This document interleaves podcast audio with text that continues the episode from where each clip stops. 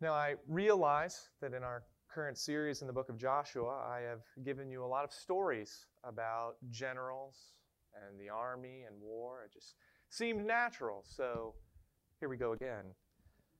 General George Patton is seen as one of America's great military leaders in history.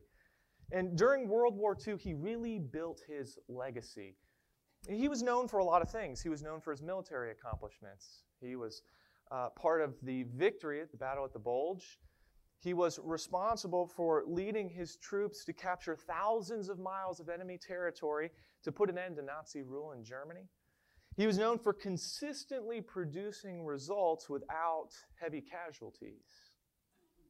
Some other things that he was known for included being quite direct with his soldiers. In fact, as the story goes, he used to prepare his men for war by telling them, You're going to be up to your neck in blood and guts. So that earned him the nickname among his troops of Old Blood and Guts, is what they called him. But this isn't all that General Patton was known for. There were two incidents during his military service that have also become part of his legacy. During World War II, he visited military hospitals to check on wounded soldiers. And in 1943, he went to one of those hospitals and he found a soldier being cared for who didn't seem to have any visible outward wounds. So he asked him what was wrong and why he was there. The soldier looked at General Patton and said, I guess I just can't take it. Couldn't take the fighting, couldn't take the war. Well, Patton snapped. He didn't like that answer. He called the soldier a coward, slapped him across the face. In fact, it wasn't very many days after this, he was in another military hospital and saw another soldier without any physical wounds. That soldier was being treated for battle fatigue. Patton didn't like that. So he berated that soldier, slapped him across the face too. And after a while, word of all this got out. Patton was ordered to apologize. In fact, many people believe these incidents kept Patton from receiving command over the invasion of Normandy and really affected his career. Either way, these things certainly didn't help his reputation. You know, one pastor said that we are all just one simple step away from something really foolish. And it only takes one foolish thing to ruin our reputation and our lives. Sometimes it's our quick tempers that leads us to that foolish decision. And maybe you've been there in your life. You didn't slap a soldier in a military hospital, but you got so angry that you snapped. You did something without thinking. I would imagine for most of us who have been there, the results weren't good. Quick tempers often bring more pain. I mean, consequences for ourselves. Many times we're left apologizing to the very ones we were upset with at first. Being angry happens in this life. The question is, how are we supposed to deal with that anger? The Bible says in Ephesians chapter 4, verse 26, In your anger, do not sin. It doesn't say never become angry. That would probably be quite impossible for us. Now, the problem is that many times our anger leads to sin, and often that comes through those snap decisions we make when we're angry, through that quick temper that many of us often wrestle with. But rest assured, church, there is great hope for us in those quick tempers we deal with at times. If you have your Bible, I encourage you to go ahead and turn to Joshua chapter 22 this morning. Joshua 22. If you don't have a Bible with you, I encourage you to use one of those Bibles under the seats in front of you. If you'd like to use one of those, you can turn to page 187. Page 187, Joshua chapter 22. And here we're going to find a great example among the Israelites of a time when quick tempers almost resulted in terrible decisions, but praise the Lord, cooler heads prevailed. And through this example, we're going to see some important truths about controlling our quick tempers in this life. Joshua 22, beginning in verse 1, says this Then Joshua summoned the Reubenites, the Gadites, and the half tribe of Manasseh. And he said to them, you have done all that Moses, the servant of the Lord, commanded, and you have obeyed me in everything I commanded. For a long time now, to this very day, you've not deserted your fellow Israelites, but have carried out the mission the Lord your God gave you. Now that the Lord your God has given them rest, as he promised, return to your homes in the land that Moses, the servant of the Lord, gave you on the other side of the Jordan. But be very careful to keep the commandment and the law that Moses, the servant of the Lord, gave you to love the Lord your God, to walk in obedience to him, to keep his commands, to hold fast to him, and to serve him with all your heart and with all your soul. All right, let's pause right here in Joshua 22. Now, in case you haven't been with us throughout the series in the book of Joshua, I just want to let everybody know what exactly is going on. The Lord had promised this incredible land to Israel on the western side of the Jordan River. And it was a, it was a good land. It was fruitful, it was plentiful, it was spacious. But before they ever even stepped foot in the land, two and a half tribes came up to Moses back when Moses was leading them. Then they said, You know what, Moses? They said, We, we kind of like this land on the eastern side of the Jordan River. We like it over here. We, we want this to be our inheritance.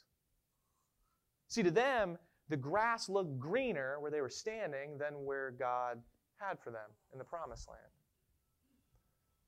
So, as a side note, church, let's never forget that our good shepherd will always lead us to green pastures and to quiet waters. He is the one who will refresh our souls. He knows what is best for us.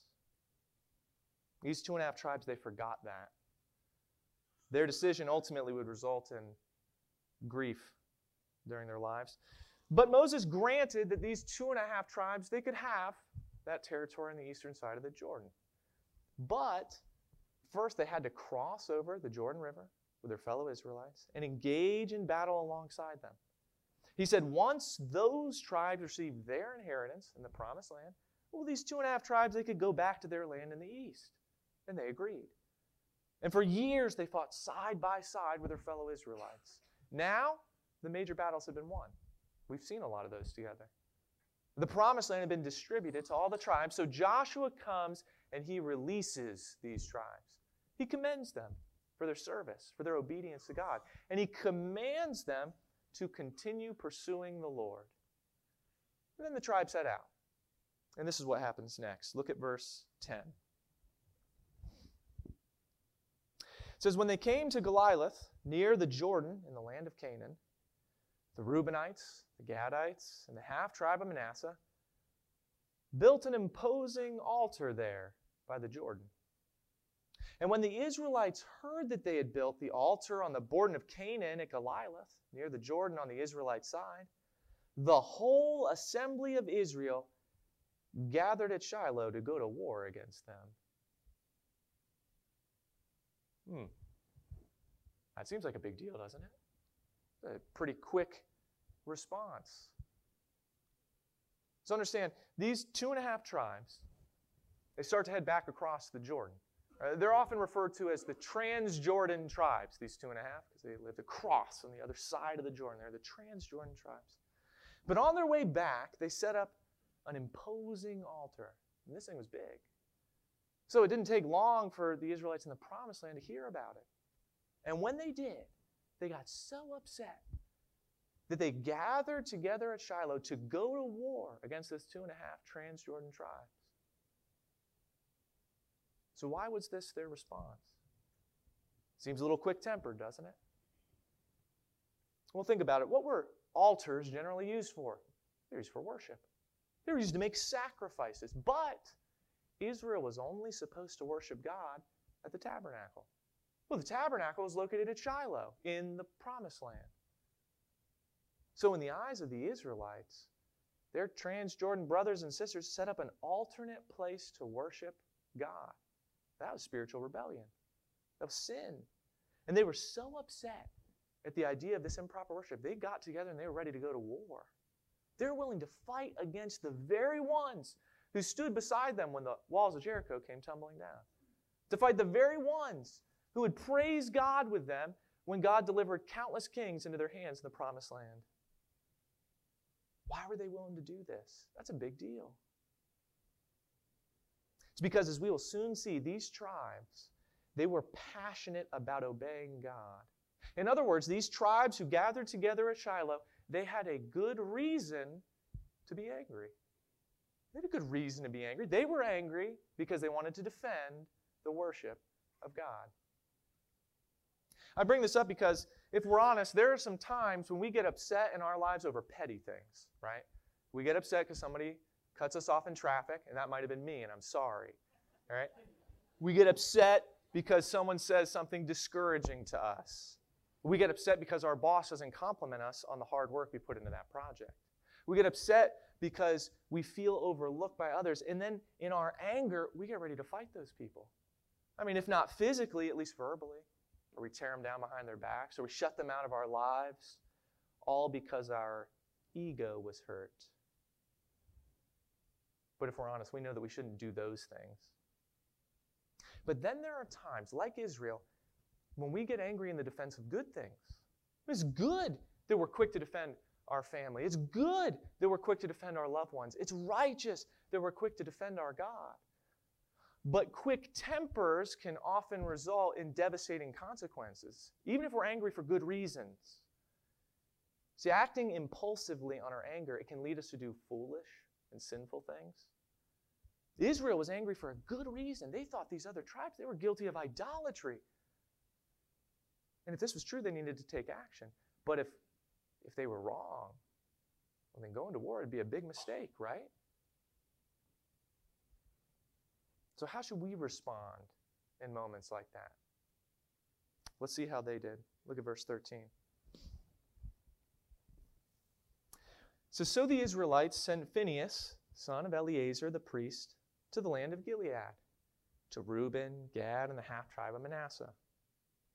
With him they sent ten of the chief men, one from each of the tribes of Israel, each the head of a family division among the Israelite clans. When they went to Gilead, to Reuben, Gad, and the half tribe of Manasseh, they said to them, The whole assembly of the Lord says, How could you break faith with the God of Israel like this? How could you turn away from the Lord and build yourselves an altar in rebellion against him now? Was not the sin of Peor enough for us? Up to this very day, we have not cleansed ourselves from that sin, even though a plague fell on the community of the Lord. Are you now turning away from the Lord? If you rebel against the Lord today, tomorrow he'll be angry with the whole community of Israel. If the land you possess is defiled, come over to the Lord's land, where the Lord's tabernacle stands, and share the land with us. But do not rebel against the Lord or against us by building an altar for yourselves, other than the altar of the Lord our God. When Achan, son of Zerah, was unfaithful in regard to the devoted things, did not wrath come on the whole community of Israel? He was not the only one who died for his sin. Let's stop right here and really understand what these tribes are doing, this delegation that was sent to the others. Because you probably picked up on it that they were steaming mad. They were upset. Remember, they had gotten the whole army together. They were drawing up battle plans. And if they kept acting on impulse, though, they would have just moved in and pummeled these Transjordan tribes. Instead, what we find is not only did the tribes in the Promised Land have a good reason to be angry, but they chose a good way to go about things. And what did they do? The first thing they did was they investigated to see if they were right about all this, anyways. I mean, they went and approached the tribes. They talked to them about this. How many times have you been offended by someone for something and then you found out later that they didn't mean anything by it or that you had misinterpreted things? That ever happened to you? I know it's happened to me. Believers, when we're offended by something, it's good to make sure that we know all the facts of what has gone on. A quick tempered responses, they're more often about our feelings than they are about the facts of what actually happened. I once had someone tell me that they had been upset with me for over a month. I had no idea. I'd seen this person a bunch. They were mad at me for over a month about something that I had done and said. I just never would have guessed that I offended that person. but I didn't know until they came and told me. Then, after they did, we were able to talk about it, share both of our sides, and praise the Lord, be reconciled to one another. Now, I'm very grateful they did not lash out at me with a quick temper, but I wish that we could have communicated things to one another earlier. One of the things this delegation did is they went right away to these tribes and talked to them about this. The second thing the delegation did was they explained what was so offensive to them. Remember, they believed that these two and a half tribes were in sin. They said, How could you do this? How could you break faith? How could you rebel against God? How could you fall into sin like this? After all, these tribes have just been commended by Joshua for their faith, for their obedience. And they had been with the other tribes in Israel. They'd seen the power of God and the miracles of God. You see, the building of this altar had offended the other tribes, and in their eyes, it was an offense to God. The third thing this delegation did was they warned them of the consequences for sin. This wasn't a threat, this was their concern. So they gave them two examples. Uh, one of the examples happened before Israel entered the promised land. It's back in the book of Numbers. Back in the book of Numbers, Israel's in a place called Peor, and many of the Israelites engaged in immorality and idolatry with a people called the Moabites. And because they did that, God sent a plague on the nation, and 24,000 Israelites died. Because of that sin, 24,000 Israelites died before the plague ended. And then they brought up this guy Achan. Now, if you've been with us through our series in Joshua, you might recognize his name. We were introduced to him in Joshua chapter 7. His story came back when Israel defeated Jericho. And when Israel defeated Jericho, God said the Israelites weren't supposed to keep any of the plunder of the city for themselves. Oh, but Achan couldn't resist. Well, he saw some of the things in the city and he liked them. So he took them. He kept those things, hid them away. Then we found that afterwards, when Israel went to fight against Ai, the Israelites were defeated because God wasn't with them. 36 of their soldiers died. So, why was this delegation bringing all these things up for the Transjordan tribes? It's because they wanted to remind them the fact that the unfaithfulness and the sin of a few often brought judgment on the whole community. This is why they were ready to go to war if they needed to. It's because they knew that if these other tribes were practicing idolatry, it could result in the whole nation suffering. And they weren't going to stand for that. But praise the Lord, they didn't act on impulse and immediately go over and trample these other tribes. Now, they had a good reason to be angry, but here we find that they had a good way to go about it. And the thing that I want us to see, believers, if you forget all the other good things that these tribes did when they sent this delegation, don't forget this one. We find that the delegation sought to reconcile with these other tribes.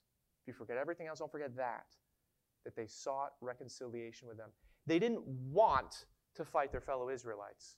They didn't want that. No, they wanted to live in harmony with them.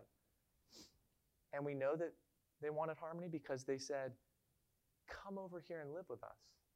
They said, We'll give you some of our land, our inheritance. We'll give it to you. Just come over here and live with us.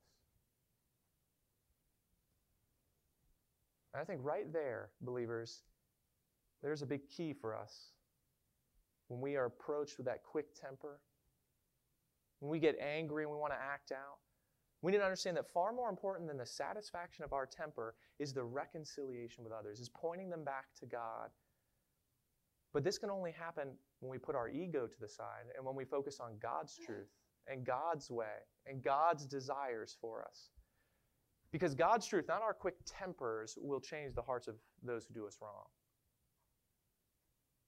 They say, Come back and be with us. Just don't rebel against God. Finally, the delegation, they gave these two and a half tribes a chance to respond. We find that in verse 22. They said this They said, The mighty one, God, the Lord, the mighty one, God, the Lord, he knows. And let Israel know. If this has been in rebellion or disobedience to the Lord, do not spare us this day. If we've built our own altar to turn away from the Lord and offer burnt offerings and grain offerings, or to sacrifice fellowship offerings on it, may the Lord Himself call us to account. No, We did it for fear that someday your descendants might say to ours, What do you have to do with the Lord, the God of Israel? The Lord has made the Jordan a boundary between us and you, you Reubenites and Gadites. You have no share in the Lord. So your descendants might cause ours to stop fearing the Lord. That's why we said, Let us get ready and build an altar, but not for burnt offerings or sacrifices. On the contrary, it's to be a witness between us and you and the generations that follow that we will worship the Lord at his sanctuary with our burnt offerings, sacrifices, and fellowship offerings. Then in the future, your descendants will not be able to say to ours, You have no share in the Lord. And we said, If they ever say this to us or to our descendants, we will answer, Look at the replica of the Lord's altar which our ancestors built, not for burnt offerings and sacrifices, but as a witness between us and you. Far be it from us to rebel against the Lord and turn away from him today by building an altar for burnt offerings, grain offerings, and sacrifices, other than the altar of the Lord our God that stands before his tabernacle. Well, that changes things, doesn't it? Hearing their explanation. Those tribes in the promised land, they had a good reason to be angry. Praise the Lord, they had a good way to go about their anger. Because after hearing the explanation, now they all had a good reason to rejoice. Now they knew that this altar wasn't about worship, it was a memorial. This was a reminder to future generations that the tribes east of the Jordan were as much a part of God's people as the tribes west of the Jordan. The chapter ends by telling us that everyone went away rejoicing. The land had rest. There was no civil war that broke out. Why was that the case? It was because even though the tribes in the promised land had a good reason to be angry, they went about it in a good way. They didn't pursue a quick tempered response. If they did, well, they would have slaughtered these well meaning tribes. A calm response brought peace among God's people. Believers, how often do we allow our quick tempers and our anger to lead to sin in our lives? How often do we become so angry that we let our response divide us from our family, from our friends, from our brothers and sisters in Christ? Listen to what Scripture tells us. Proverbs 14:29 says this. It says, Whoever is slow to anger has great understanding, but he who has a hasty temper exalts folly. Proverbs 16:32 adds, "Whoever is slow to anger is better than the mighty, and he who rules his spirit than he who takes a city." Church, let's be followers of Jesus Christ who are slow to anger.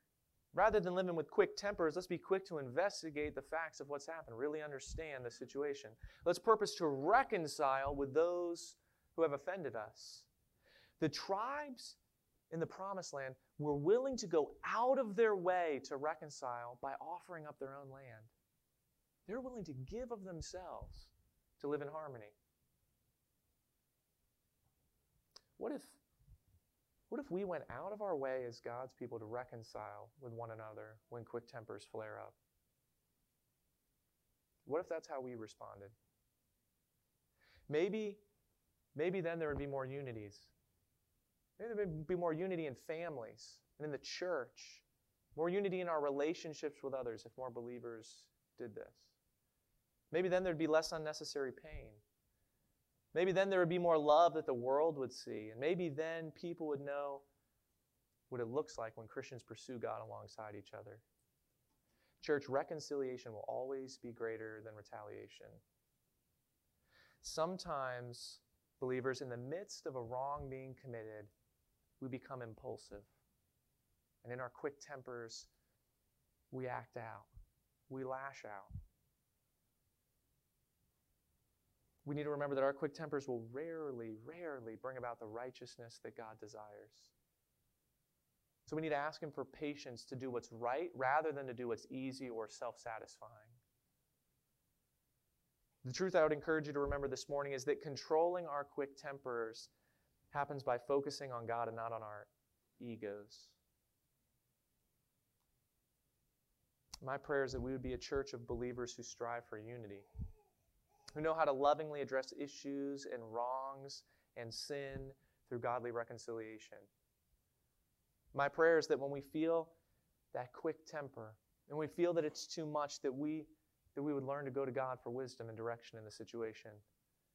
That we would ask Him for help to do that which is pure and peaceable and filled with mercy. Because through these things, through reconciliation, we'll show the world what it looks like to live a life that's truly changed by Jesus Christ.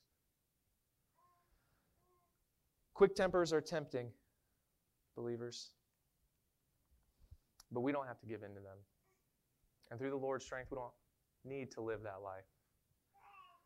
When we do, when we fall, when we fail, we can go to the Lord, trusting that He will forgive us when we repent.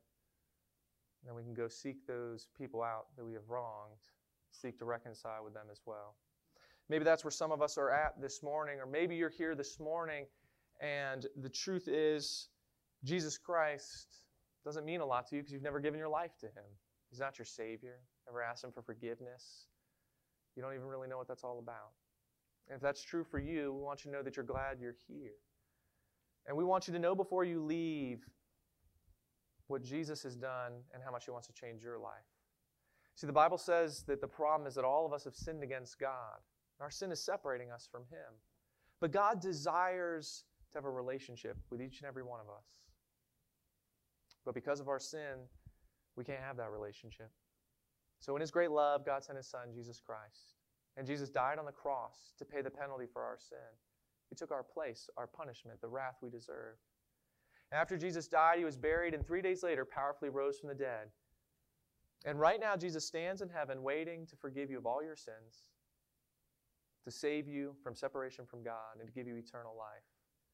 He wants to bring you into his family, he wants to reconcile, he wants you to be made right in his eyes.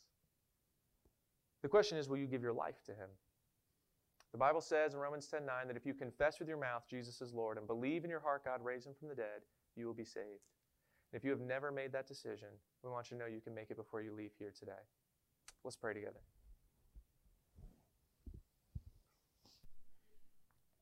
Friend, if that's true for you, if, if Jesus is not your Savior, please know that no matter what you have done, or where you've been, what you're going through right now, Jesus wants to forgive you. He wants to save you. He wants to be your Savior. And He's been waiting your whole life for you to come to Him in faith. If you'd like to do that, please know that you can find me during this invitation song. We can pray together, or if you're ready right now to give your life to Christ, you can go to Him in prayer and admit to Him that you're a sinner, but that you believe He died on the cross for you, that He rose from the dead. And friend, ask Him to forgive you and to save you. I promise you on the authority of God's word that He will. Father, for those of us who have made this decision, I pray that you'd be with us because many times our sin nature creeps up. And in those moments that we're offended by others, we want to lash out, want to get back at them. We don't care that it's a quick tempered response, we do it anyways.